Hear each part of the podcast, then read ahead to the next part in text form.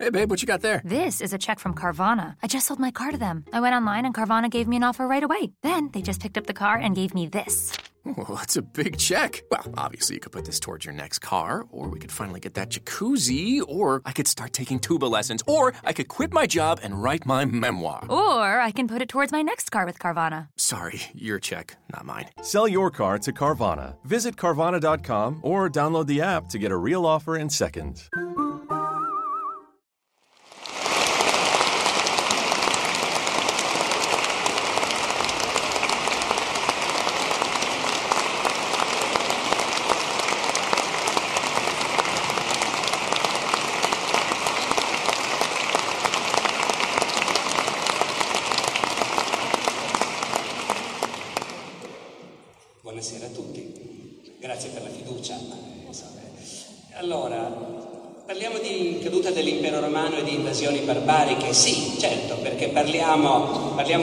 Succede quando appunto un mondo ricco e prospero e ordinato si trova circondato da popoli che vivono peggio e che a un certo punto pensano che forse starebbero meglio se andassero a vivere anche loro dentro a questo mondo più ricco e più prospero e più sicuro. Gli storici hanno studiato per secoli i meccanismi che hanno portato i barbari a stabilirsi sul territorio dell'impero romano e che fra le altre conseguenze hanno provocato anche la caduta dell'impero romano come istituzione politica. Gli storici le hanno studiate per secoli e a seconda della loro provenienza gli storici non solo le interpretavano in modo diverso, ma addirittura le chiamavano in modo diverso. Invasioni barbariche è un termine che è sempre stato usato dagli storici italiani, ma anche da quelli francesi, da quegli storici cioè che di fronte a quello che succedeva nel IV, nel V secolo, sanno da che parte stare. Noi siamo gli eredi e i discendenti dell'impero di Roma e noi studiamo come i nostri antenati hanno fatto fronte alle invasioni dei barbari. Gli storici tedeschi parlavano di migrazioni dei popoli e quando raccontavano queste cose si identificavano con quelli che loro pensavano fossero i loro antenati. Sapete che i barbari che sono venuti a vivere qua sono i nostri antenati, non quelli dei tedeschi. Anche se parlavano tedesco, però sono venuti a vivere qua e si sono fusi con i romani che vivevano qua. Ma invece gli storici tedeschi dell'Ottocento, del primo Novecento, naturalmente con chi si identificavano, con i barbari che scendevano dal nord verso il sole, verso una vita migliore e che portavano nuove energie, forze fresche a un mondo vecchio come quello romano. Ecco, per secoli gli storici hanno interpretato le invasioni barbariche e la caduta dell'impero romano come uno scontro fra razze dove ognuno si identificava con quella che pensava che fosse la sua razza. E quindi gli italiani con il mondo romano e gli storici tedeschi con il mondo dei barbari che calavano invece verso sud. E a quel punto naturalmente divergevano anche le interpretazioni. Cosa portavano questi barbari? I tedeschi tendevano a dire, beh, il mondo romano era marcio, eh, vecchio, moribondo, è un cliché che è rimasto nella nostra mentalità. Avete presente i romani della decadenza che vivono tra i vizi e le orce? È, un'idea anche dei fumetti di Asterix si ritrova, no? Il governatore romano sta sdraiato tutto il giorno sul triclinio a mangiare grappoli d'uva e, e invece appunto a questo mondo troppo vecchio i barbari hanno portato nuove energie.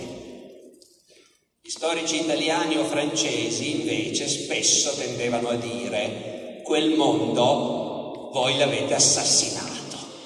L'arrivo dei barbari ha voluto dire la distruzione di una grande civiltà.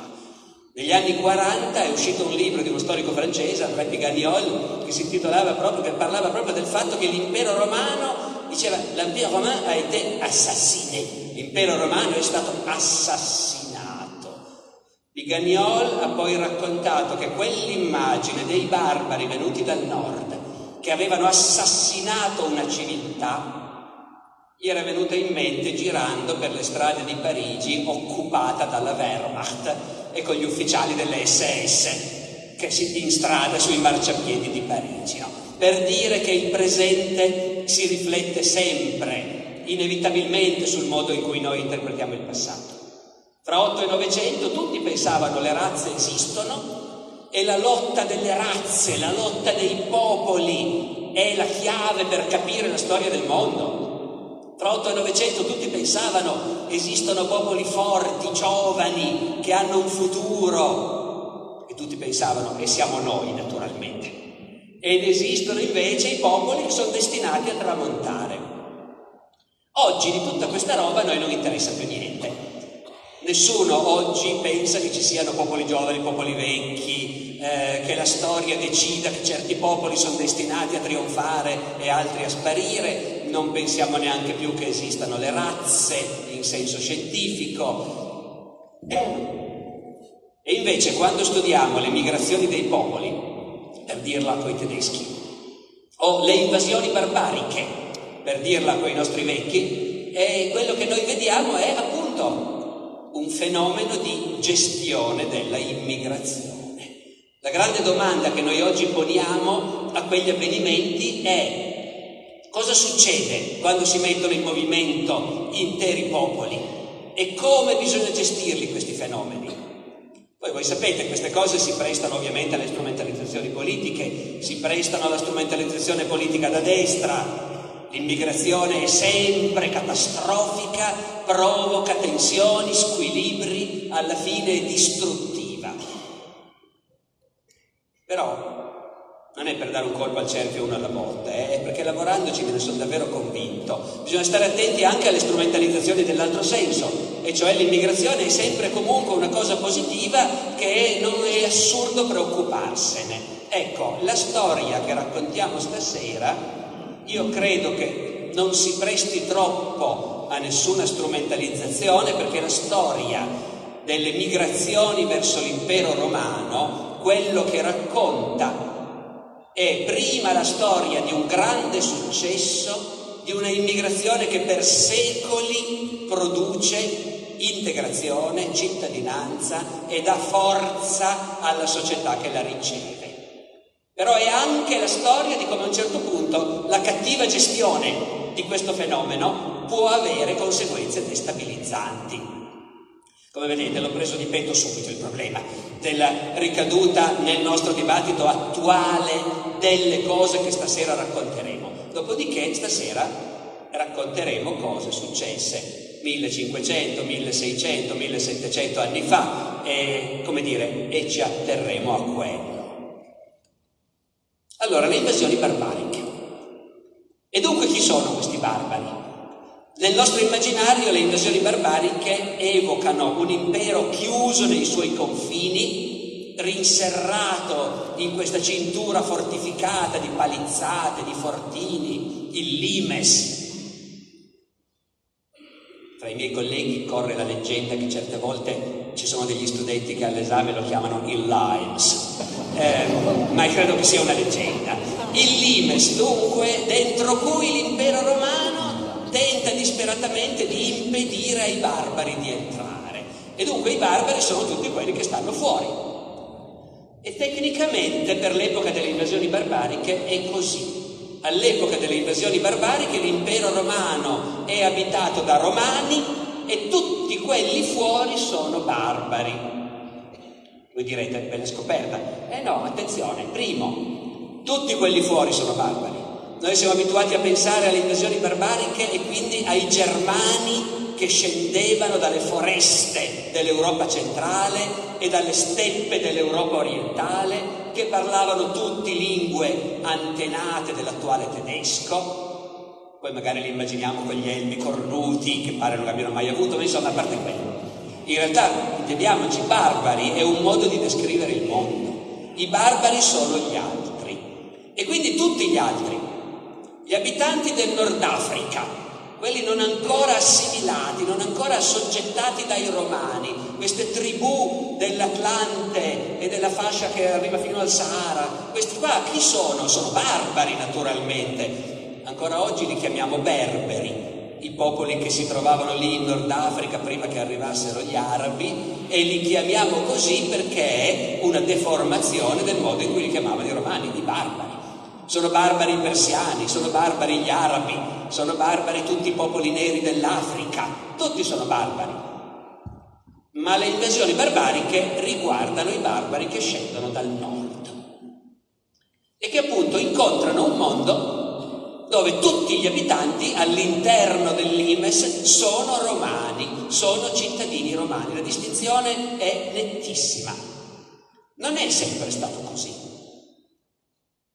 Si ricordava prima il fatto che già l'idea che la contrapposizione sia romani e barbari non è mica così ovvia, proprio perché i primi che hanno avuto la brillante idea di dividere l'umanità fra noi e gli altri Intendiamoci, tutti i popoli hanno sempre avuto tendenza a dividere l'umanità fra noi e gli altri.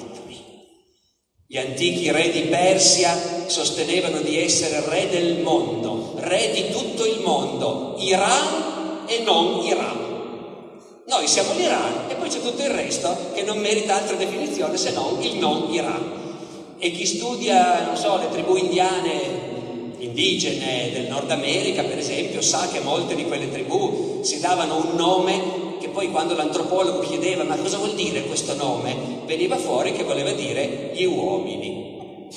Noi della nostra tribù siamo gli esseri umani, poi tutti gli altri. Quindi in realtà dividere l'umanità fra noi e gli altri è una tendenza innata dell'essere umano.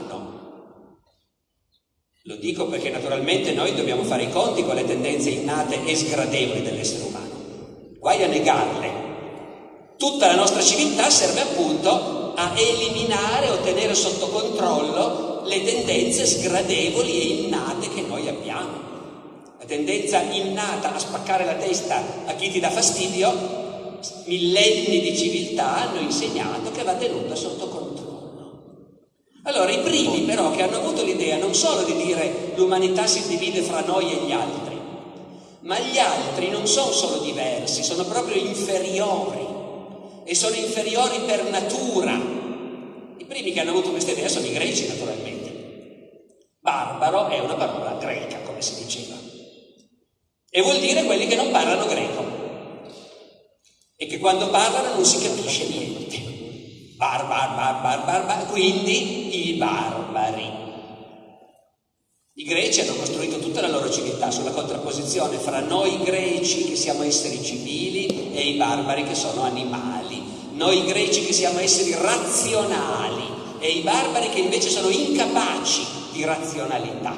Noi greci che siamo uomini liberi. Capite, comincia tutto quando loro resistono al tentativo dell'impero persiano di sottometterli. Quindi i greci costruiscono la loro memoria collettiva su questa immagine di noi che alle Termopili, a Maratona, a Salamina abbiamo saputo morire per difendere la nostra libertà.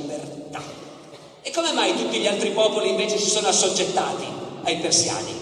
E davanti al gran re tutti i popoli si inchinano, si inginocchiano a terra, picchiano la fronte per terra. Solo noi greci abbiamo difeso la nostra libertà vuol dire che tutti gli altri sono schiavi per natura.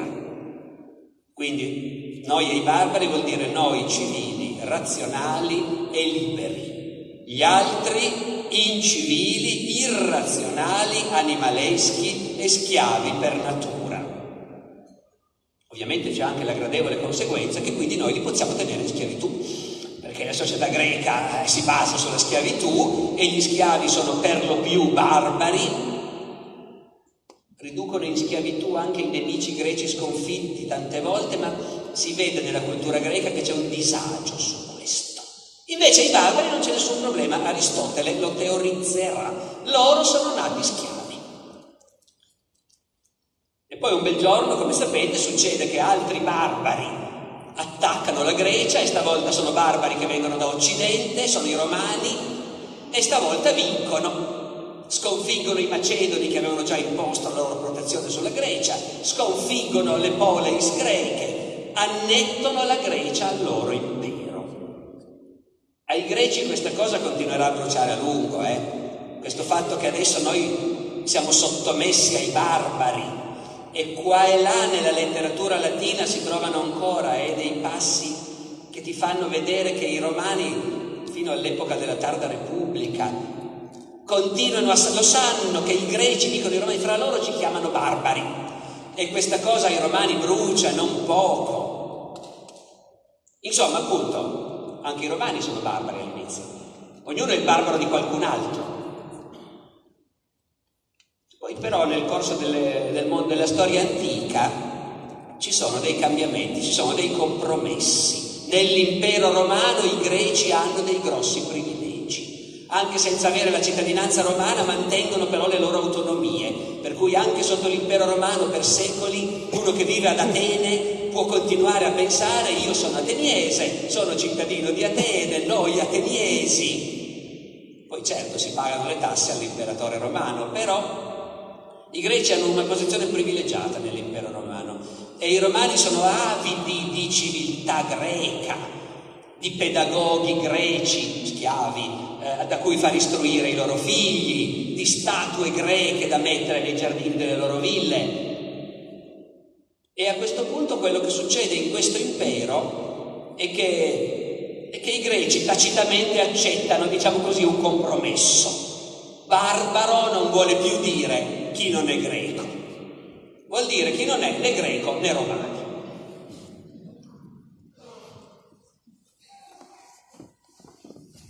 Ora, al tempo della fine della Repubblica, di Giulio Cesare, di Cicerone, poi dell'inizio dell'impero, di Augusto e dei suoi successori, noi sbaglieremmo di grosso se dovessimo pensare che la situazione è già quella che abbiamo descritto all'inizio per l'epoca delle invasioni, e cioè dentro l'impero i cittadini romani e fuori i barbari. Non è affatto così. Se la cosa vi sembra strana, in realtà eh, lo sapete già anche voi, basterebbe pensarci un attimo. Eh, perché l'impero romano è pieno di barbari? Provate a pensare. Giulio Cesare ha conquistato la Gallia. Sì, Giulio Cesare ha conquistato la Gallia. A scuola abbiamo tutti letto qualche brano del Debello Galli. Ha conquistato la Gallia e l'ha annessa all'impero romano. E da chi era abitata la Gallia? Dai Galli. Barbari? Barbari. Giulio Cesare conquista la Gallia e non riesce a uccidere tutti i Galli. Secondo le fonti antiche ne uccide un milione. Però le fonti antiche non bisogna prenderle sul serio quando sparano cifre, perché non lo sapeva nessuno e le cifre venivano usate a effetto però rende l'idea di cosa è stata la conquista della Gallia.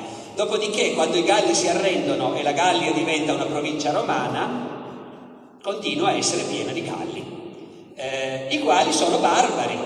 E quindi, e quindi nell'impero romano, che è stato costruito da un popolo di conquistatori, che con la guerra hanno sottomesso via via mezzo mondo, questo mondo è popolato da due tipi diversi di persone. Nell'impero romano ci sono i cittadini romani e ci sono tutti gli altri. Ci sono quelli che hanno pieni diritti e quelli che di diritti ne hanno meno. C'è il popolo dei padroni e ci sono gli indigeni delle province conquistate e sottomesse. La differenza è, per intenderci, non doveva essere una situazione troppo diversa da quella che c'era al tempo del colonialismo, quando in una colonia europea c'erano i bianchi, che erano i padroni, e c'era la popolazione locale, gli indigeni, che poi aveva suoi, le sue persone importanti, i suoi collaborazionisti, eccetera, ma nell'insieme i bianchi dominavano gli indigeni. L'impero romano funziona così all'inizio. E la differenza fra essere cittadino e essere un indigeno è una differenza enorme nell'impero romano. Beh, ve ne cito un esempio che probabilmente avete già sentito perché lo traggo da un testo che di solito non si considera una fonte per la storia romana, ma che è invece un testo che vi sarà capitato di sentir leggere in chiesa per chi di voi va a messa, Atti degli Apostoli. San Paolo predica a Gerusalemme E la sua predicazione provoca tumulti fra la popolazione ebraica che come dire, è sul punto dell'insurrezione contro questo che predica una nuova fede e, e in sostanza la popolazione fa pressioni sul comandante romano di Gerusalemme perché questo disturbatore sia arrestato. Siamo nell'impero romano ovviamente.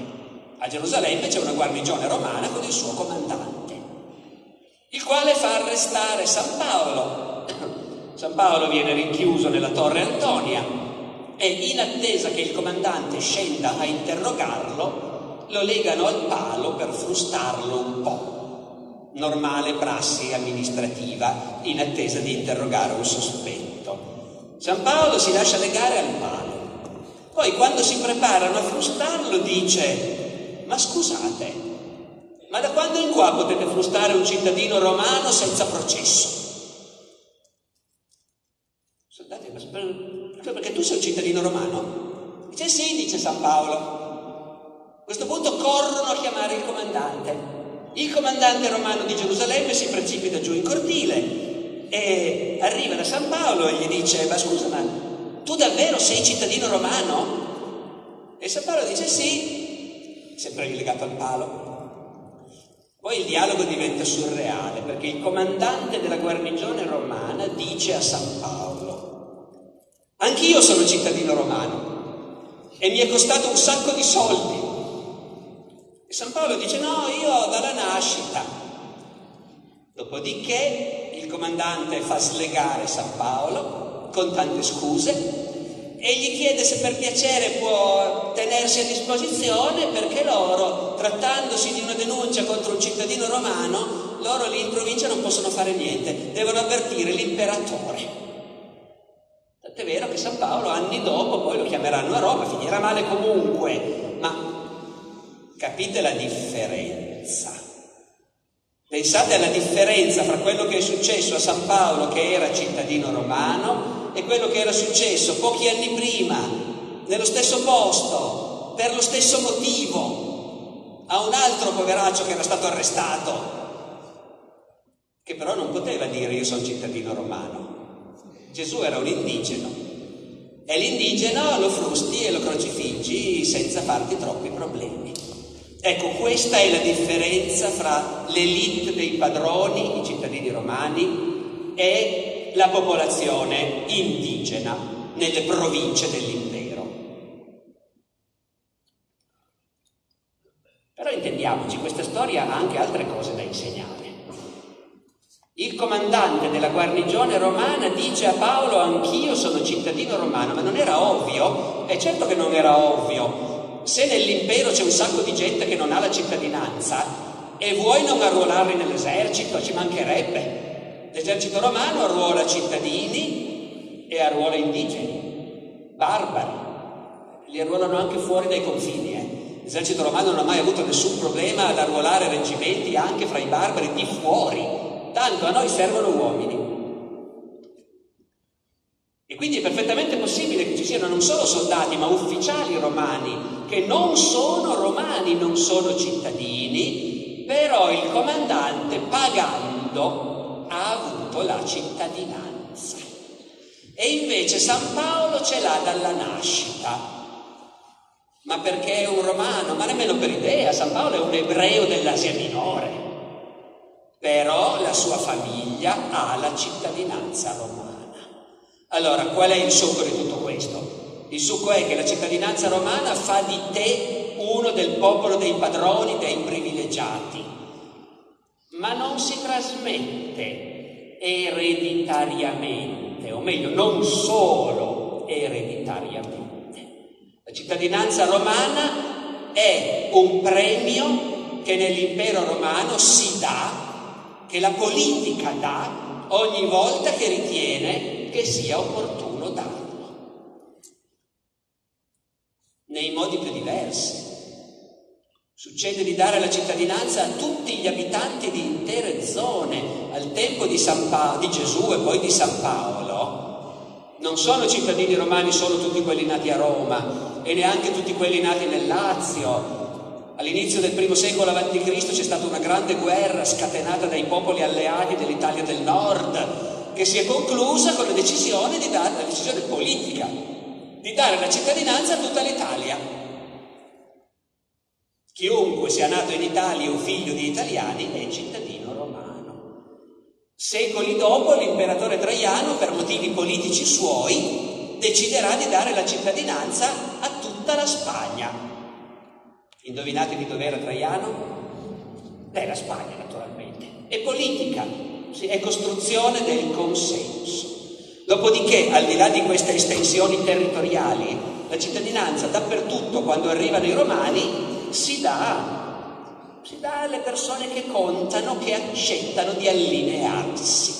Il potere romano ha bisogno del sostegno di uno strato di classe dirigente locale che accetti di servire il potere romano e a questi si dà la cittadinanza. Si dà in modo mirato, Abbiamo abbastanza informazioni su questo. Erano pratiche individuali, partiva dalla provincia la proposta mandata a Roma all'imperatore. Dal Nord Africa scrive un governatore. Ci sarebbe questo capo tribù berbero, alleato nostro, amico nostro. La sua tribù è pacifica, anzi fa la guardia alle piste delle carovane. Bisogna ricompensarlo, propongo di dargli la cittadinanza. E a Roma l'imperatore vaglia le pratiche che poi vengono archiviate, conservate e si trasmette la concessione della cittadinanza.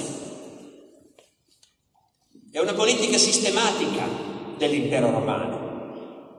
A volte può anche finire male, non è detto che ogni volta questi meccanismi abbiano successo. Eh. Vi faccio un esempio di meccanismo di questo tipo che è andato a finire male.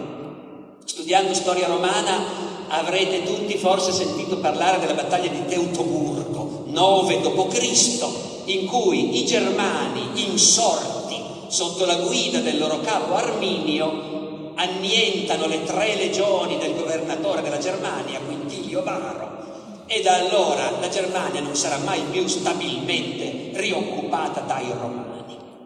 Alla battaglia di Teutoburgo, 9 d.C., i germani sono guidati da questo capo, Arminio, di cui poi la cultura tedesca, a partire dal Rinascimento e fino all'Ottocento, ha fabbricato una leggenda, un mito. Arminio Hermann, il prototipo del teutone, del patriota germanico che ha lottato per liberare il suo popolo dal dominio dei Velsce, come dicono loro, dei terroni venuti da sud, come loro chiamano i popoli latini. Ecco, eh, allora, nell'Ottocento ad Arminio fanno statue colossali con l'elmo cornuto come se fosse un tenore dell'opera. Ecco. Dopodiché, se uno legge bene le fonti, Arminio verosimilmente si chiamava Caio Giulio Arminio. Era cittadino romano, figlio di un capo germanico ma allevato a Roma, ufficiale romano, cavaliere romano, comandante di un reggimento dell'esercito romano. E poi è uno che quando, quando ha subodorato che stava scoppiando la rivolta ha dovuto decidere da che parte stare. Tutta la sua famiglia è scappata a Roma. Lui ha deciso di buttarsi con i ribelli. E a partire da quel momento non è più stato Caio Giulio, ma è stato appunto Arminio il capo barbaro. Questo è uno di quei casi in cui le cose possono andare a finire male, ma in genere il meccanismo è straordinariamente efficace, perché ovunque tutti quelli, tutti i potenziali scontenti, tutti quelli che potrebbero mettersi a capo di un movimento di resistenza, Roma tende a tirarli dentro e a guadagnarseli. E e i romani sanno, sono consapevoli del fatto che il loro impero è forte anche perché sa offrire la cittadinanza in questo modo calibrato. Noi sappiamo che ne sono consapevoli perché abbiamo documentazione di un discorso dell'imperatore Claudio che dice precisamente questo. L'imperatore Claudio, una volta, metà del primo secolo, l'imperatore Claudio un giorno va in Senato con un progetto di legge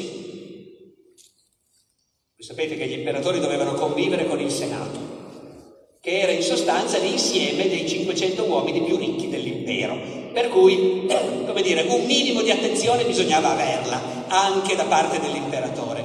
Però di solito quando l'imperatore va in Senato con una proposta è raro che ci siano grandi opposizioni. Invece stavolta la proposta di Claudio incontra opposizione. Claudio è andato in Senato dicendo è ora di allargarci, è ora di rinnovare i nostri ranghi, è ora di far entrare in Senato anche gente che viene da altre province, per esempio dalla Gallia. Io ho qui un elenco di notabili della Gallia, sono già cittadini romani, io adesso propongo di farli diventare senatori. Questa cosa suscita delle proteste. C'è chi si alza in Senato dicendo, ah ma doveva finire, come dire, la nobiltà di Roma se ammettiamo fra noi dei... Questi sono dei barbari in fondo. Sì, gli abbiamo dato la cittadinanza, però al tempo di Giulio Cesare i loro nonni avevano le mani grondanti di sangue romano. Dove va a finire la nobiltà di Roma? E Claudio risponde dicendo, la nobiltà di Roma. Ma scusate, io vi conosco tutti. Voi siete etruschi di origine.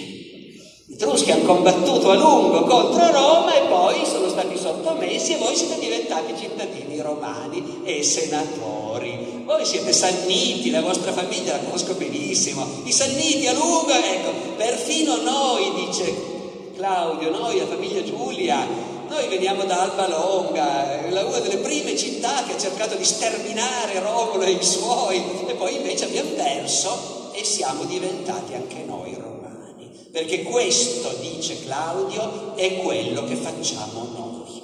I nemici che resistono li sconfiggiamo e poi li facciamo diventare come noi. E dice ancora un'altra cosa Claudio. Noi facciamo così i greci non fanno così. Tra i greci la cittadinanza è solo ereditaria, ius sanguinis diremmo noi oggi, no? Fra i greci la cittadinanza è solo ereditaria, nessuno può diventare cittadino di Atene se non è figlio di ateniesi. E dice Claudio, volete sapere qual è il sistema migliore? Guardate un po' chi comanda adesso in Grecia. Comandiamo noi. Quindi i romani sono estremamente consapevoli dei vantaggi di questo meccanismo per cui la cittadinanza è una cosa preziosa, non è per tutti, ma viene data senza preoccuparsi del colore della pelle, di che lingua parli, di quali dei preghi. E finora vi ho parlato del meccanismo che porta alla concessione della cittadinanza ai notabili, ma in realtà esiste anche un altro meccanismo di massa, che è il servizio militare. Vi dicevo prima che metà dell'esercito romano è reclutato fra gli indigeni che non hanno la cittadinanza, oppure, oppure anche proprio fra i barbari al di fuori. Ma chiunque abbia fatto il suo servizio militare, 25 anni, finiti i 25 anni del servizio militare, diventa cittadino romano e viene mandato fuori con il premio di pensionamento che gli permette di stabilirsi, con il permesso di sposarsi legalmente secondo la legge romana che i soldati in servizio non avevano e quindi di fondare una nuova famiglia di cittadini romani. E gli viene dato un diploma di bronzo con inciso il servizio che ha compiuto e il suo nuovo nome di cittadino romano. E di questi si chiamano proprio diplomi di metallo, gli archeologi ne trovano decine di migliaia fra l'Europa e il Mediterraneo. L'esercito romano ogni anno assorbe decine di migliaia di giovani barbari e dopo 25 anni risputa fuori i superstiti, ma si è calcolato che una buona metà arrivava a completare il servizio, trasformati in cittadini romani. Ho detto fra parentesi, a costo di divagare e far tardi.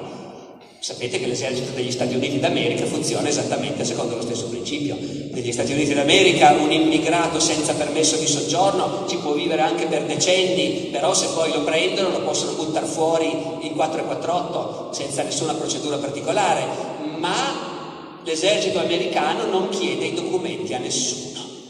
Chiunque può arruolarsi nell'esercito americano senza dover dimostrare permesso di soggiorno o cose del genere. E quando hai finito hai i documenti in regola e nessuno ti disturba più. Dunque, dunque, in questo mondo ci sono dei meccanismi per cui è vero che all'inizio i cittadini romani sono una minoranza e la maggioranza degli indigeni sono inferiori, però ci sono dei meccanismi per cui la proporzione dei cittadini progressivamente aumenta, finché non si arriva a un momento in cui l'imperatore comincia a chiedersi se non si potrebbe fare un, un, nuovo gesto che gli darebbe molta visibilità e molto consenso e alla fine decide di farlo. È il 212 d.C. L'imperatore Caracalla, Marco Aurelio Antonino Caracalla. Nel 212 d.C. l'imperatore Caracalla emana una costituzione, una legge, in cui stabilisce che d'ora in poi tutti quelli che si trovano sul suolo dell'impero romano sono cittadini. Caracalla è un imperatore molto discusso che litiga con un sacco di gente cui storici, di cui poi gli storici romani tracciano un ritratto negativo, per cui anche questa cosa poi è stata in tutti i modi sminuita. Ma vedendola adesso, noi siamo invece più attrezzati per renderci conto di cosa vuol dire. È un mondo dove prima la cittadinanza c'era solo, diciamo, metà della popolazione in certe province ed era pieno di gente che non aveva i pieni diritti e di colpo l'imperatore i diritti li dà a tutti. È qualcosa che ha, come dire, rimane impressa nella memoria di chi c'era in quel momento. Poi appunto gli storici dopo la sminuiranno, ma chi c'era in quel momento ha lasciato testimonianze. C'è, vabbè, solamente una cosa buffa, tutti quelli che diventano cittadini romani prendono un nuovo nome romano, i trianomina, no? Ecco, i primi due nomi di solito eh, è di buon gusto prendere i due nomi dell'imperatore. Siccome Marco Aurelio Antonino Caracalla dona la cittadinanza di colpo in uno stesso momento a milioni di persone, milioni di abitanti dell'impero romano si chiamano Marco Aurelio. Poi ci aggiungono qualcos'altro, il loro vecchio nome barbaro o greco, ma noi abbiamo lapidi con l'elenco, che ne so, 120 cavalleggeri di un certo squadrone di cavalleria, tutti e 120 si chiamano Marco Aurelio. Erano tutti indigeni e adesso sono tutti cittadini romani e qualcuno di loro ha lasciato anche più tracce. C'è una lapide di uno che si chiama Marco Aurelio Melas, che ad Alessandria d'Egitto già nel novembre del 212 fa mettere a sue spese una lapide in un tempio per ringraziare l'imperatore e chiama l'imperatore il salvatore del mondo intero, l'uomo che ha dato la cittadinanza a tutti noi che non ce l'avevamo.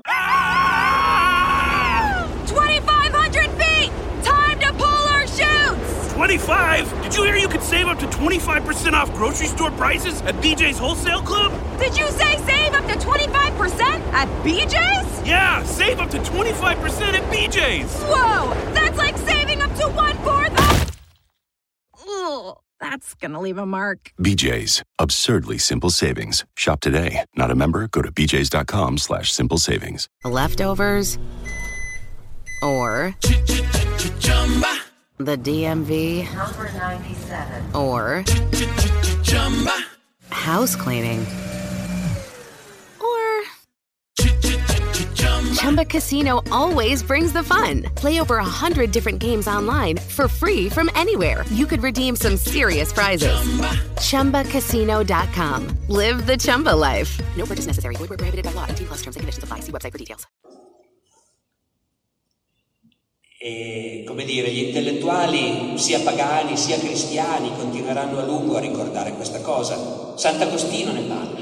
Al tempo di Sant'Agostino sono passati quasi due secoli, ma Sant'Agostino ne parla e esalta questa decisione umanissima, dice.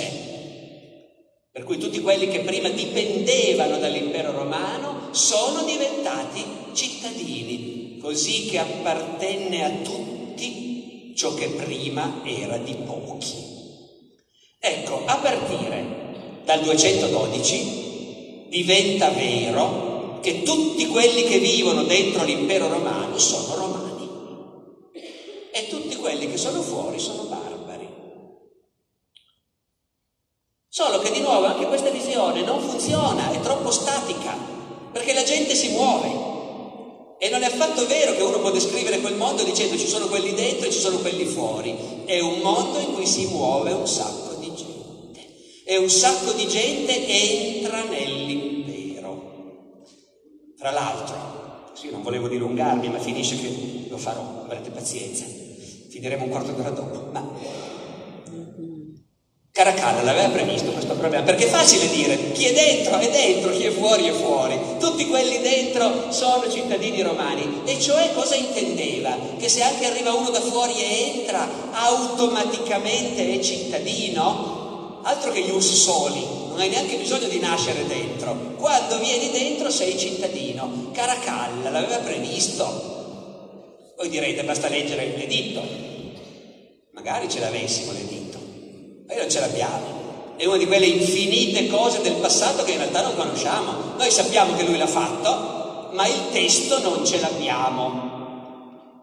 O meglio, forse ne abbiamo un pezzo, perché a un certo punto è stato scoperto un papiro, oggi è in un museo tedesco a Nice, è stato scoperto un papiro in greco con un testo che quando è stato letto gli studiosi si sono detti, ma sai che sembrerebbe un pezzo dell'editto di Caracalla, dalle cose di cui parla, cittadinanza, eh? sembrerebbe proprio una circolare che traduce in greco l'editto di Caracalla, parla degli immigrati. C'è un termine per indicare gli immigrati nel lessico di allora? Certo che c'è. In latino sono i deditichi, sono quelli che si sono dati all'imperatore e pur di essere accolti hanno rinunciato ai propri diritti e accettato che l'imperatore decidesse cosa dovevano fare. E c'è anche in greco, certo, deditikios. E in questo papiro c'è la parola deditichi. Il papiro è rovinato, difficile da leggere, però sì, c'è. Quindi questo papiro parla anche degli immigrati e dice, allora, quanto agli immigrati, per ciò che riguarda la loro cittadinanza, e poi c'è un buco nel papiro. E noi non sappiamo che cosa aveva previsto Caracalla, ammesso che sia davvero una traduzione in greco per l'impero d'Oriente del suo editto. Però, però abbiamo una certa idea di quello che stava succedendo. E quello che stava succedendo è che una marea di gente entrava nell'impero e che l'idea di fondo era che chiunque entrasse prima o poi si sarebbe assimilato e automaticamente avrebbe acquisito la cittadinanza. Come mai entra un sacco di gente nell'impero? Beh, da un lato siamo capiti tra secondo, terzo secolo, prima delle invasioni barbariche, molto prima, però già prima si realizza quella situazione per cui i barbari a casa loro vivono peggio vivono in povertà, sono molto più esposti alla violenza, alle guerre, alle carestie e quindi da sempre ci sono popoli barbari che hanno la tentazione di muoversi verso l'impero romano. E l'impero romano da un po' di tempo, al tempo di Caracalla e da un po', comincia sotto Marco Aurelio, seconda metà del secondo secolo. Sotto Marco Aurelio comincia a diventare frequente la seguente cosa. Un popolo barbaro o una tribù si presenta ai confini chiedendo di potersi sistemare nell'impero e riceve il permesso di entrare. Oppure, alternativa, l'imperatore fa la guerra ai barbari e una volta sconfitti i barbari ne deporta una parte dentro il territorio dell'impero. I due meccanismi sembrano molto diversi per la nostra sensibilità, lo sono, ma in pratica dal punto di vista del governo romano non cambia granché. Il discorso è sempre stiamo facendo entrare della gente e stanno facendo entrare della gente perché gli serve. A me è capitato di pensare, ragionando su queste cose, parlandone così in pubblico, che i romani sono molto diversi da noi in, in due modi per quanto riguarda questi problemi. Noi abbiamo l'idea fortissima della sacralità della vita. Ai romani della sacralità della vita umana non importa assolutamente niente. Fanno ammazzare la gente per divertimento nel circo. È l'ultima cosa che gli verrebbe in mente che la vita sia sacra. In compenso trovano che gli esseri umani sono roba utilissima, più ce n'è meglio è eh, e bisogna usarli e sprecarli sarebbe da idioti. Laddove noi, come sappiamo tutti, sacralità della vita, però poi degli esseri umani non sappiamo cosa farcene. Eh, abbiamo il mondo pieno di esseri umani a cui nessuno sa bene che cosa far fare. Per i romani è il contrario, gli esseri umani servono. L'impero romano ha continuamente bisogno di manodopera.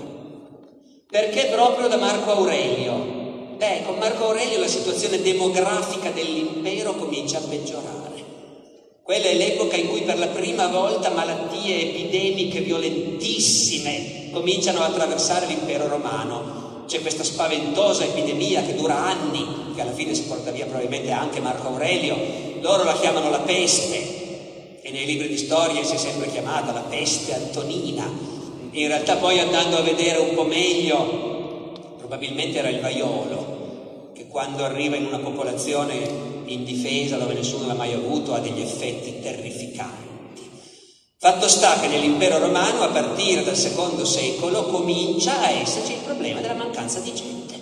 Non sempre, non dappertutto, ma in molti momenti, in molte zone manca gente. Manca gente per far cosa? Chi è che si lamenta? Si lamentano i proprietari terrieri, i quali hanno bisogno di forza lavoro.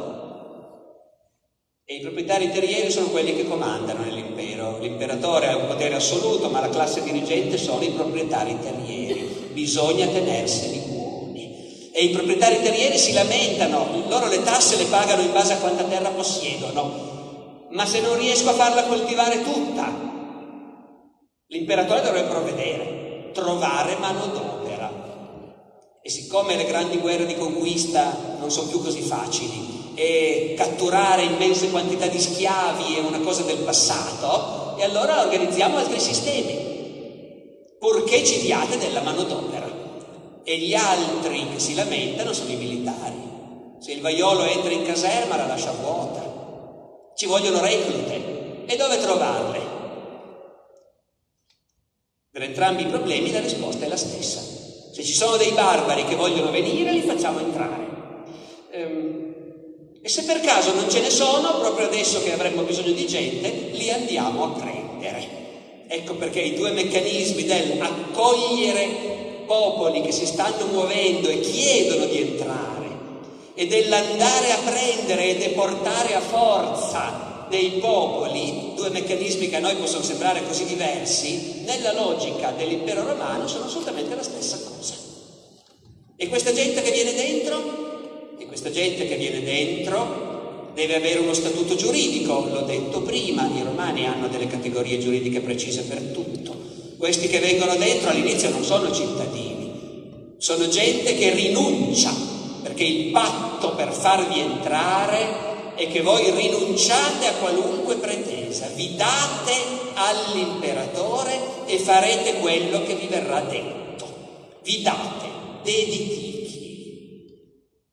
Con una garanzia però naturalmente, eh, non verrete ridotti in schiavitù, nessuno accetterebbe. Anche per questo la schiavitù diminuisce via via. Ti trovi masse di forza lavoro che però non puoi ridurre in schiavitù. E allora cosa fai? E allora li distribuisci. Ci sono dei meccanismi precisi quando in una regione i latifondisti si lamentano perché hanno bisogno di gente e arriva l'occasione di far entrare o deportare qualche migliaio o qualche decina di migliaia di famiglie, e allora quelli che vogliono dei contadini fanno domanda e i contadini vengono distribuiti.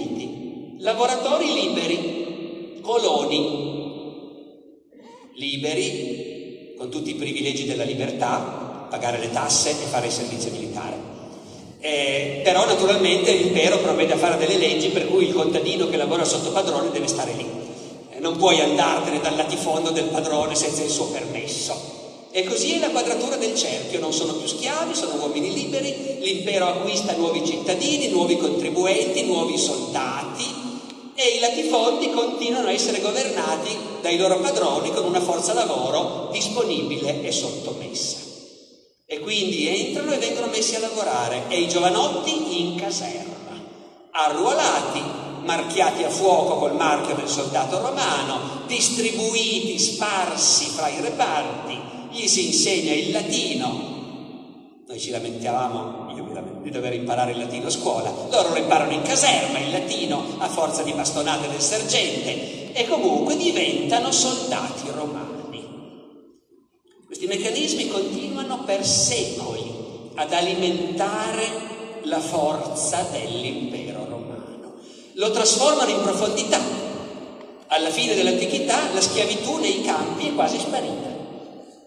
Nessuno l'ha mai abolita, i romani sono ancora pieni di schiavi in casa, tutti i domestici, i servitori sono tutti schiavi, ma in campagna quelli che lavorano le terre dell'imperatore, dei ricchi, sono quasi tutti coloni liberi, perché moltissimi di loro sono immigrati o discendenti di immigrati. E poi si trasforma l'esercito, certo, che si riempie di barbari. Una volta quando gli storici ragionavano in termini di razze, questa idea che a un certo punto l'esercito dell'impero romano è stato composto in gran parte da barbari faceva un po' senso agli storici italiani o francesi. Si tendeva a dire, vabbè certo, con un esercito di barbari, già che poi l'impero è caduto per forza. Era una visione distorta. Forse oggi noi siamo di nuovo più attrezzati per capire come andavano davvero le cose, perché vediamo l'esercito degli Stati Uniti. Adesso non è più di moda, ma 10 o 15 anni fa non potevi accendere il telegiornale senza vedere intervistare un generale americano in Afghanistan o in Iraq e questi generali americani erano tutti filippini, giapponesi, messicani, tedeschi e, e tuttavia erano generali americani. Nell'esercito romano succede la stessa cosa.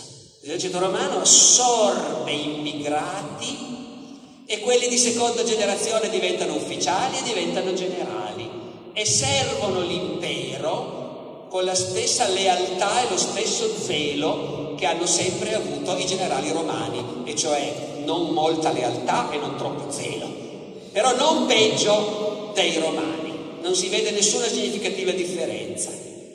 Eppure sono tanti, è stato calcolato che nel IV-V secolo, fra tutti i generali romani di cui conosciamo un minimo l'origine, almeno metà sono figli di immigrati barbari. E questi quasi tutti barbari del nord Germania, che sono popoli guerrieri e bellicosi, abituati a fare la guerra. E naturalmente ci sono tutti dei meccanismi con cui la società si adatta a queste cose e sono meccanismi a volte anche perversi, eh, contorti. Come funziona il reclutamento dell'esercito? E beh, eh, al di là del fatto che appunto far venire dei barbari eh, per forza o con le buone o con le cattive, e se no come si reclutano i soldati? Beh, quando un reggimento ha bisogno di uomini, manda i suoi emissari a fare il giro delle grandi proprietà e ogni grande latifondista riceve l'ordine dell'imperatore, fornire dieci dei tuoi contadini. Sapete che l'impero romano ha avuto molti eredi nella storia dell'impero russo, ancora nel XIX secolo, era la stessa identica cosa. L'esercito dello zar era formato da servi della gleba e i latifondisti mandavano su richiesta dell'imperatore, un certo numero di giovanotti. Mandavano i rompiscatole, quelli che non lavoravano bene, quelli che davano... Comunque funzionava così. Funziona così nell'impero romano, salvo che molto spesso questo problema che c'è poca manodopera induce il latifondista a non aver voglia di rinunciare ai suoi contadini. E allora il latifondista dice al centurione che è venuto a prelevare dieci uomini, posso pagare invece guarda, ti do dieci monete d'oro per ogni uomo. Il centurione accetta, doveva portare dieci uomini, invece ha intascato cento monete d'oro. Poi va nel più vicino insediamento di immigrati e dice ci sono qua dei giovanotti che hanno voglia di vedere il mondo e servire l'imperatore? Se qualcuno ha voglia di arruolarsi c'è un premio di arruolamento, cinque monete d'oro a testa. Trova i suoi dieci uomini, li porta in caserma, li fa arruolare, ha pagato 50 monete d'oro, altre 50 le ha messe in tasca lui, il latifondista ha conservato i suoi contadini, sono tutti contenti. quando il governo se ne accorge, comincia a fare delle leggi dicendo testualmente abbiamo verificato che qui c'è la compravendita degli immigrati ad venarum coemptio e dicono le leggi degli imperatori va benissimo questo acquisto delle reclute tironum comparatio salvo che visto che abbiamo capito che ci sono i soldi di mezzo il prezzo d'ora in poi lo fissa il governo e per ogni giovanotto immigrato che è disposto ad arruolarsi, il premio glielo diamo noi. Basta che il centurione si intasca la differenza come succedeva finora. E in questo contesto, ovviamente voi capite, sono meccanismi brutali in cui gli individui possono facilmente essere schiacciati. Ti tocca e ti tocca. Eh, però nell'insieme si garantisce la tenuta del tessuto sociale e questi immigrati nel giro di una generazione non li distingue più nessuno dai cittadini romani. Tra l'altro, finite le pratiche conservate in archivio, finiti i diplomi per i veterani, ormai l'idea chiarissima è che effettivamente chi è dentro è romano. Noi possiamo pensare che probabilmente finché non hai imparato la lingua, finché la nonna continua a vestirsi in un modo strano e a cucinare roba strana, probabilmente anche la polizia non ti tratta proprio come un vero cittadino, però poi alla lunga si dimentica tutto e in particolare quelli che fanno il militare possono fare carriera e arrivare ai vertici della società romana. E tutto questo trasforma anche l'ideologia ufficiale dell'impero romano. È impressionante vedere come nel III-IV secolo nell'impero romano il ruolo dell'imperatore è spessissimo presentato come quello del Padre di tutti i popoli, che dimostra la sua benevolenza verso tutti i popoli, non solo verso i romani, e la dimostra proprio perché chiunque lo voglia può venire da noi e diventare uno di noi. E continuamente nei discorsi dei politici si ripete questo. Quando l'imperatore fa la guerra ai barbari, una volta era di moda elogiarlo perché ne aveva ammazzati tantissimi. Adesso invece l'elogio tipico dell'imperatore è tu li hai sconfitti, quando sono venuti in ginocchio a pregarti, li hai rialzati e gli hai permesso di venire a vivere fra di noi. Ormai vivono fra di noi, presto sarà impossibile distinguerli da noi, pagheranno le tasse come paghiamo noi. Questo tema è battutissimo, eh? Questi vengono e pagano le tasse. E ci credono seriamente. E gli imperatori interpretano così il loro ruolo. Non c'è guerra che non si concluda dicendo ai barbari sconfitti, per fare la pace bisogna che voi ci diate un po' di gente che venga a lavorare da noi. E poi che cosa succede? Succede, succede che intanto questo impero sta diventando cristiano naturalmente. E il fatto che sta diventando cristiano accentua ulteriormente la convergenza in questa direzione. Perché gli intellettuali cristiani sono contentissimi anche loro di questo. Gli intellettuali cristiani hanno preso una cultura romana dove l'idea era Roma è il mondo, Roma è destinata a governare il mondo. E questa idea stava già diventando anche appunto in modo più benevolo, Roma è destinata a proteggere il mondo e tutti i popoli.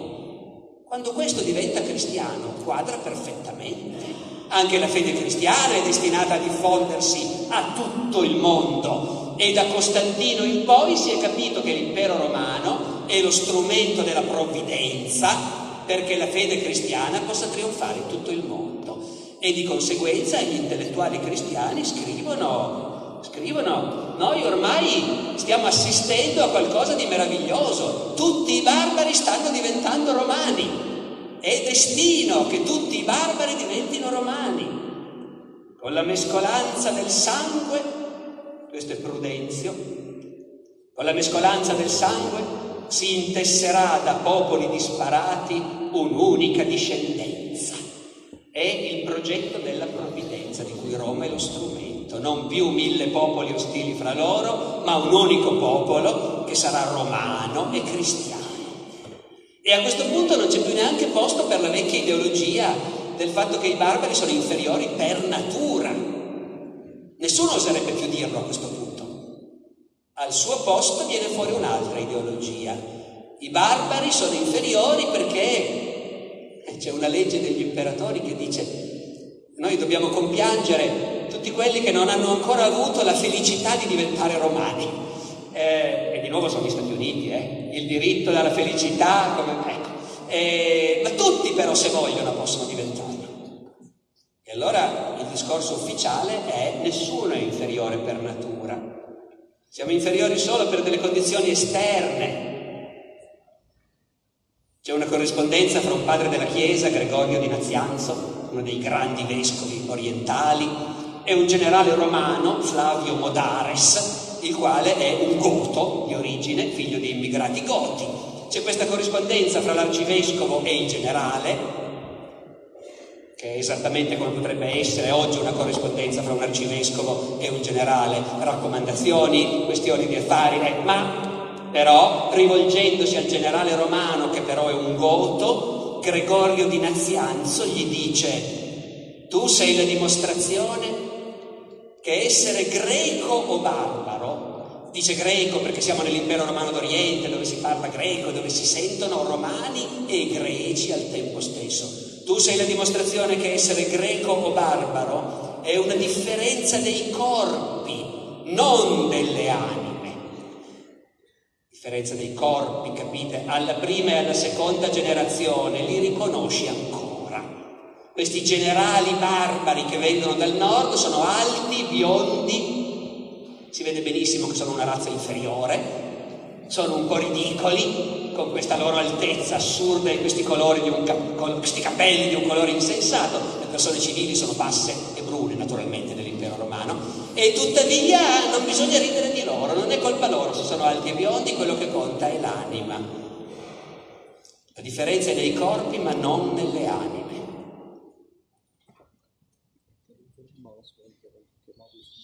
Mi rimane pochissimo tempo, però ruberò dieci minuti perché bisogna anche cominciare a raccontare come a un certo punto questo meccanismo è entrato in crisi, perché anche questa è una storia istruttiva.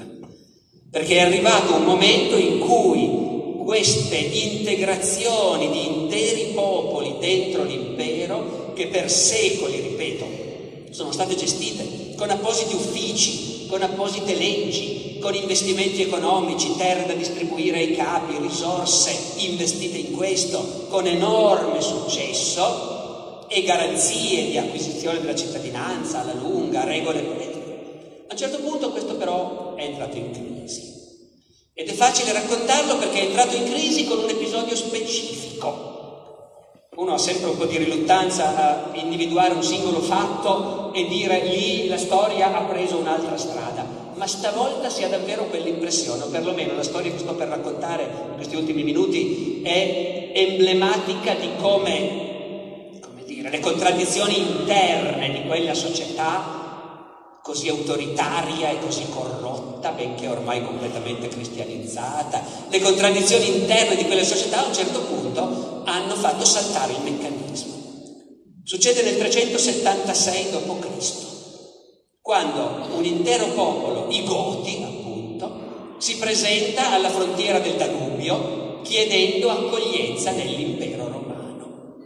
E non è una cosa nuova, non gli sarebbe mai venuto in mente di farlo se non fossero secoli che i romani, quando gli conviene, sia chiaro, altrimenti niente, ma quando gli conviene fanno entrare. I Goti vengono, sono moltissimi, nessuno sa quanti siano, una folla immensa i generali romani di guardia sulla frontiera chiedono com'è che si sono mossi.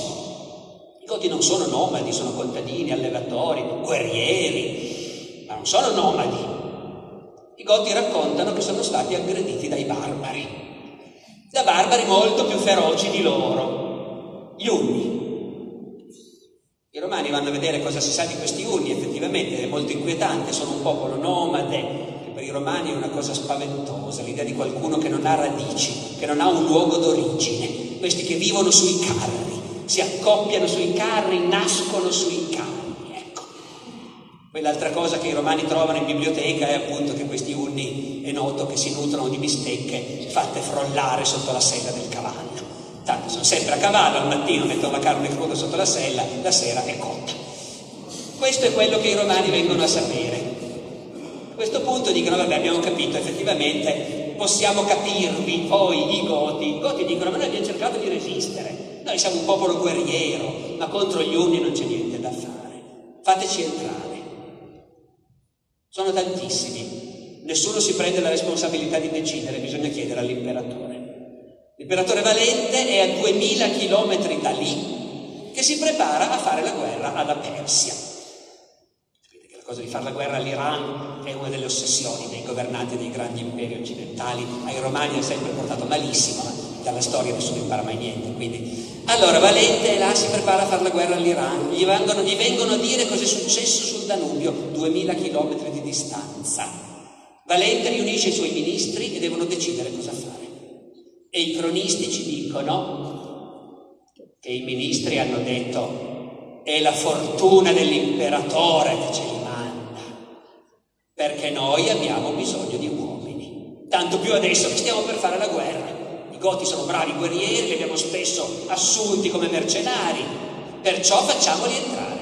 Tutti i nuovi sudditi che ci manda la fortuna di Valente. Notate che sono tutti cristiani, però almeno nel linguaggio che gli attribuiscono questi cronisti è ancora la dea fortuna che svolazza sulla testa dell'imperatore e lo protegge. Sono duri a morire i vecchi modi di dire. Dopodiché arriva al Danubio l'ordine dell'imperatore, farli entrare. Lì la situazione è tesissima perché ci è voluto un sacco di tempo e i goti sono terrorizzati e hanno cercato di passare lo stesso senza permesso e non gli è stato consentito, c'è scappato il morto. Però adesso arriva l'ordine dell'imperatore, farli entrare. E cominciano a farli entrare. Non c'è neanche un ponte sul Danubio. Ne aveva fatto uno Costantino molto tempo prima, proprio per andare a scocciare i goti, e poi però era crollato questo ponte e i romani non sono mai riusciti a ricostruirlo. Perciò, perciò barche e zattere. L'esercito comincia a requisire barche, a fabbricare zattere e a traghettare questa folla di profughi che hanno abbandonato le loro case, si sono portati dietro le famiglie, i vecchi, i bambini, le bestie, la loro poca roba sui carri, si comincia a traghettarli.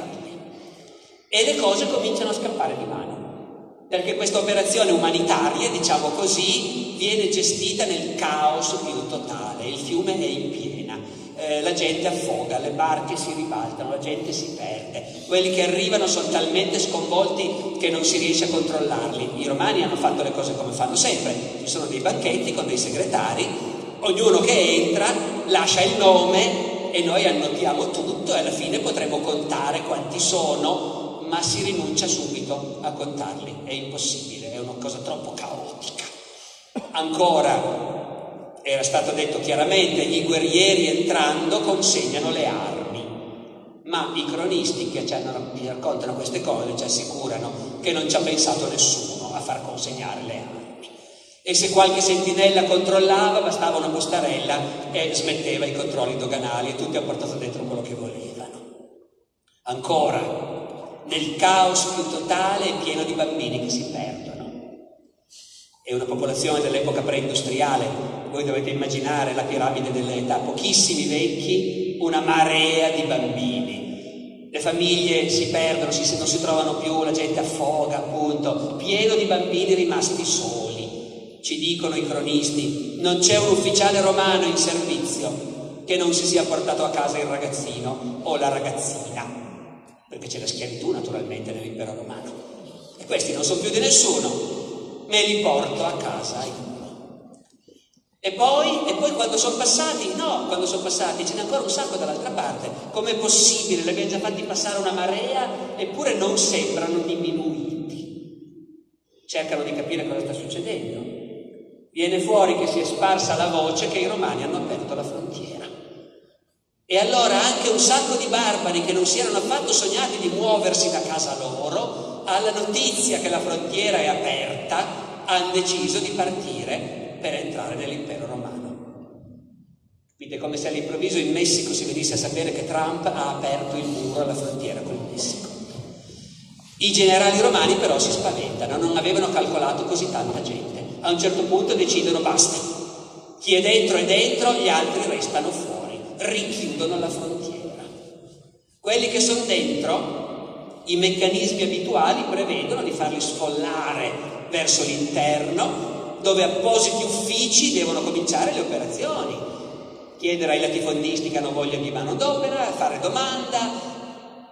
Nel frattempo li teniamo qui e bisogna mantenerli e ovviamente il governo ha stanziato i fondi per mantenerli.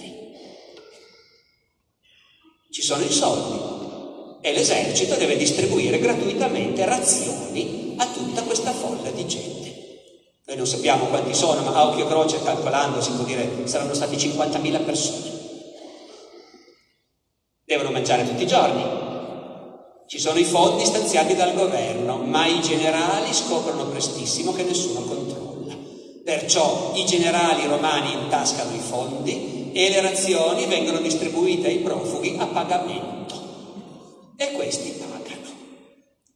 E quando si sono venduti tutto, i romani minacciano di lasciarli morire di fame e chi si è venduto tutto alla fine, alla fine c'è ancora una risorsa, siamo in una società dove c'è la schiavitù e quando c'è la schiavitù, prima di crepare di fame, hai ancora una cosa che puoi fare, vendi i bambini. E questi cominciano a vendere i figli. E ci dicono sempre i testimoni, tutti i mercanti di schiavi della regione erano affluiti lì, perché c'era da fare ottimi affari. Capite una roba del genere? Pensate anche oggi cosa può succedere in queste situazioni, in questi campi profughi. All'epoca non ci sono la Croce Rossa, i giornali, i deputati che vengono a vedere, ecco niente. I generali fanno quello che vogliono. Li tengono lì il più possibile, finché si riesce a spremerli, lì.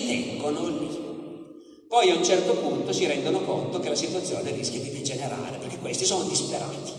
E i loro capi vengono tutti i giorni a dire, ma scusate, eh, noi siamo entrati con degli accordi, ci dovevate dare il lavoro. E adesso, alla fine, i generali romani si spaventano e ritengono che sia meglio, effettivo è peccato, eh, perché ogni giorno sono 50.000 razioni che vengono vendute e i soldi se li mettono in tasca pochi generali, però basta, non regge più la cosa. Perciò cominciano a decidere di farli sfollare verso l'interno, sperando che all'interno la burocrazia abbia previsto una sistemazione per tutta questa gente. Li fanno sfollare e la situazione è talmente tesa che tutte le truppe disponibili accompagnano questo convoglio dei profughi. Sono talmente preoccupati che tirano via tutte le truppe dal fiume. Si dimenticano di lasciare dei posti di guardia ma dall'altra parte del Danubio c'è ancora una marea di gente che era venuta e non era riuscita a passare. Quando si accorgono che le guarnigioni romane si stanno ritirando, quelli che erano dall'altra parte cominciano a passare clandestinamente. E anche questi sono un numero enorme. E loro sono entrati senza nessun accordo, nessun permesso, nessun regolamento. Gli altri sono entrati con un accordo, marciano verso l'interno, e dopo un po' capiscono che non è stato preparato niente. Nessun ufficio si è preoccupato di decidere dove bisogna metterli. Quando arrivano finalmente a una grande città, i generali romani chiedono alle autorità di quella città di far entrare tutta questa folla di profughi. Le autorità della città rifiutano di farli entrare. Hanno troppa paura. Non fanno entrare neanche i soldati perché i civili nell'impero romano dei soldati si fidano fino a un certo punto, i soldati sono violenti, prepotenti, armati, perciò tutti fuori. Lasciamo entrare solo i generali, i generali romani e i capi tribù barbari, che sono quelli che finora hanno gestito insieme questa operazione per quanto possibile. Gli altri fuori. A questo punto un cronista afferma, sarà vero comunque, lui lo dice, che i generali romani sono talmente spaventati che pensano è meglio eliminare i capi, perché qui rischiamo la rivolta e se togliamo di mezzo i loro capi sarà più facile tenere sotto controllo la folla. Quindi i capi sono entrati in città insieme con i generali, vanno tutti a banchetto, i generali hanno il progetto di farli ubriacare e poi tagliargli la gola mentre sono ubriachi. Intanto fuori i goti non ne possono più e cominciano a litigare con i soldati di e cominciano a, tir- a zuffarsi e lì i soldati tirano fuori le armi e anche i goti hanno le armi nascoste e quindi in realtà cominciano a scontrarsi e i soldati sono in inferiorità numerica e vengono sopraffatti e via via che sopraffanno i soldati i goti prendono le loro armi, le armature e quindi ci sono sempre più goti armati e la scorta viene sbaragliata. E dentro sono lì che banchettano e bevono e i romani non riescono a far ubriacare i goti, i quali reggono il vino e non sono ancora completamente ubriachi quando sentono cosa sta succedendo fuori. E a questo punto i capi dei goti gridano tradimento. Ci avete traditi, corrono fuori, vedono cosa è successo, i soldati romani ammazzati, i loro pieni di entusiasmo e di spavento al tempo stesso, adesso cosa facciamo?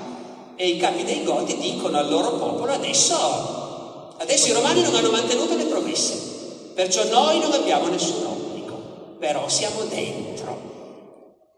E cominciano a saccheggiare il paese, come se fossero invasori entrati con la violenza e saccheggiano il paese e l'imperatore Valente trascura il problema perché pensa che sia una cosa da quattro soldi, manda qualche reparto militare a sconfiggerli e non ci riescono. Finalmente l'imperatore Valente capisce che la cosa è grossa. Deve rinunciare alla guerra contro l'Iran e andare a occuparsi personalmente di questa cosa.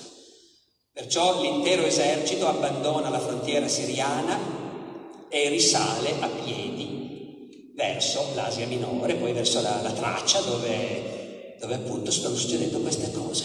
Arrivano a Costantinopoli, la capitale dell'impero d'Oriente. A Costantinopoli la tensione è enorme perché le campagne sono da tempo in preda a questi barbari che saccheggiano.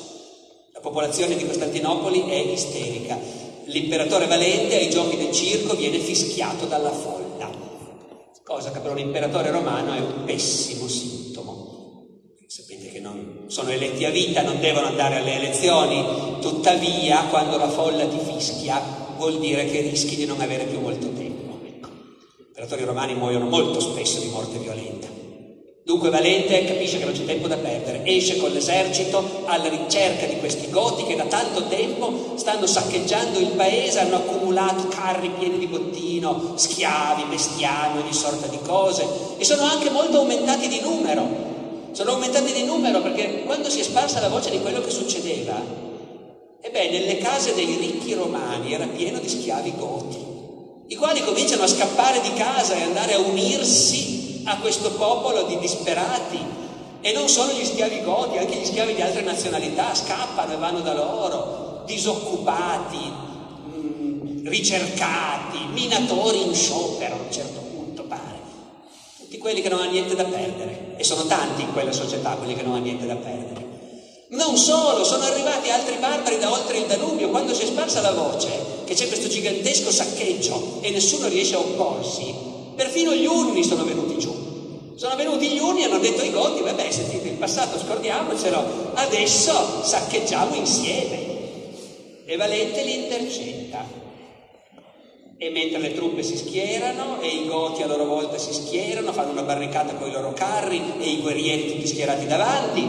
E poi succede l'ultima cosa che ai nostri occhi può sembrare surreale e invece se avete capito la logica con cui loro ragionano non è surreale per niente. Che i goti mandano una delegazione dall'imperatore con dentro almeno un prete, perché sono cristiani fra l'altro anche i goti, mandano una delegazione a dire sentite, perché dobbiamo combatterci? Noi è vero che abbiamo fede, però anche voi avete cominciato voi, non avete mantenuto le promesse. Adesso se volete ci mettiamo ancora d'accordo. Ridiscutiamo quello che ci avevate promesso, noi siamo venuti per essere fedeli sudditi dell'imperatore. E Valente accetta di discutere, perché anche a lui sembra assurdo ammazzare tutta questa gente che potrebbe venire tanto comoda. E stanno discutendo. Poi la battaglia comincia da sola, perché mentre i capi discutono, i goti e i legionari cominciano anche loro a, a discutere, a insultarsi, qualcuno tira fuori le armi, scoppiano le zuffe e in buona sostanza su tutto il fronte divampa la battaglia senza che nessuno lo volesse. E la battaglia si conclude nel modo più inaspettato possibile. I goti stravincono e l'esercito romano viene annientato e l'imperatore Valente scompare, non si saprà mai che fine ha fatto, e i Goti sono padroni del campo e non c'è più né un imperatore romano né un esercito romano in grado di difendere il paese. E questo è il primo episodio di quelle che poi diventeranno conosciute come le invasioni barbariche. Allora voi capite, io l'ho fatta già lunghissima, non farò delle conclusioni perché non si saprebbe neanche quali conclusioni fare. Però quello che si vede è come dire quanti elementi ci sono che entrano in gioco e che fanno sì che una certa situazione sia gestibile oppure non lo sia.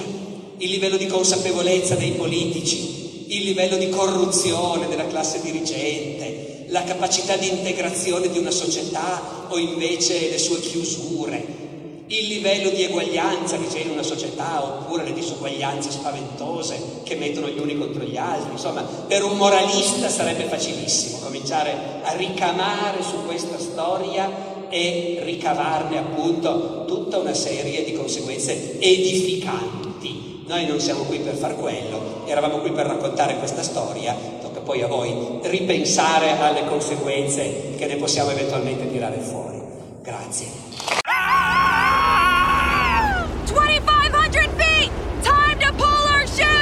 25? Did you hear you could save up to 25% off grocery store prices at BJ's Wholesale Club? Did you say save up to 25% at BJ's? Yeah, save up to 25% at BJ's. Whoa! That's like saving up to one fourth of. Ugh, that's gonna leave a mark. BJ's. Absurdly simple savings. Shop today. Not a member? Go to bjs.com slash simple savings. Leftovers or the DMV Number 97. or house cleaning or Chumba Casino always brings the fun. Play over a hundred different games online for free from anywhere. You could redeem some serious prizes. Chumba. ChumbaCasino.com. Live the Chumba life. No purchase necessary. Void where prohibited by law. 18 plus terms and conditions apply. See website for details. leftovers, or the DMV, Number 97. or house cleaning, or Chumba Casino always brings the fun. Play over a hundred different games online for free from anywhere. You could redeem some serious prizes. Chumba. ChumbaCasino.com. Live the Chumba life. No purchase necessary. Void where prohibited by law. 18 plus terms and conditions apply. See website for details.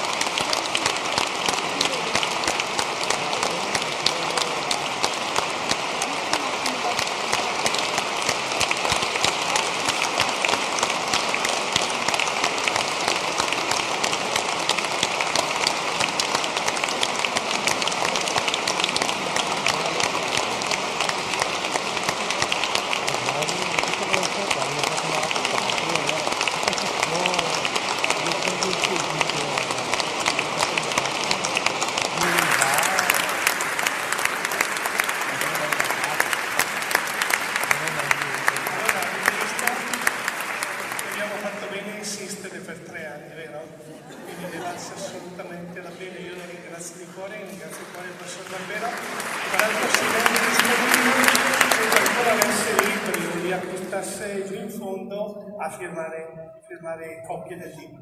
E, appunto, credo che la sala sia piena di moralisti, stasera vi ha sentito un racconto e ciascuno adesso ne tragga le tutte conseguenze. Buonanotte.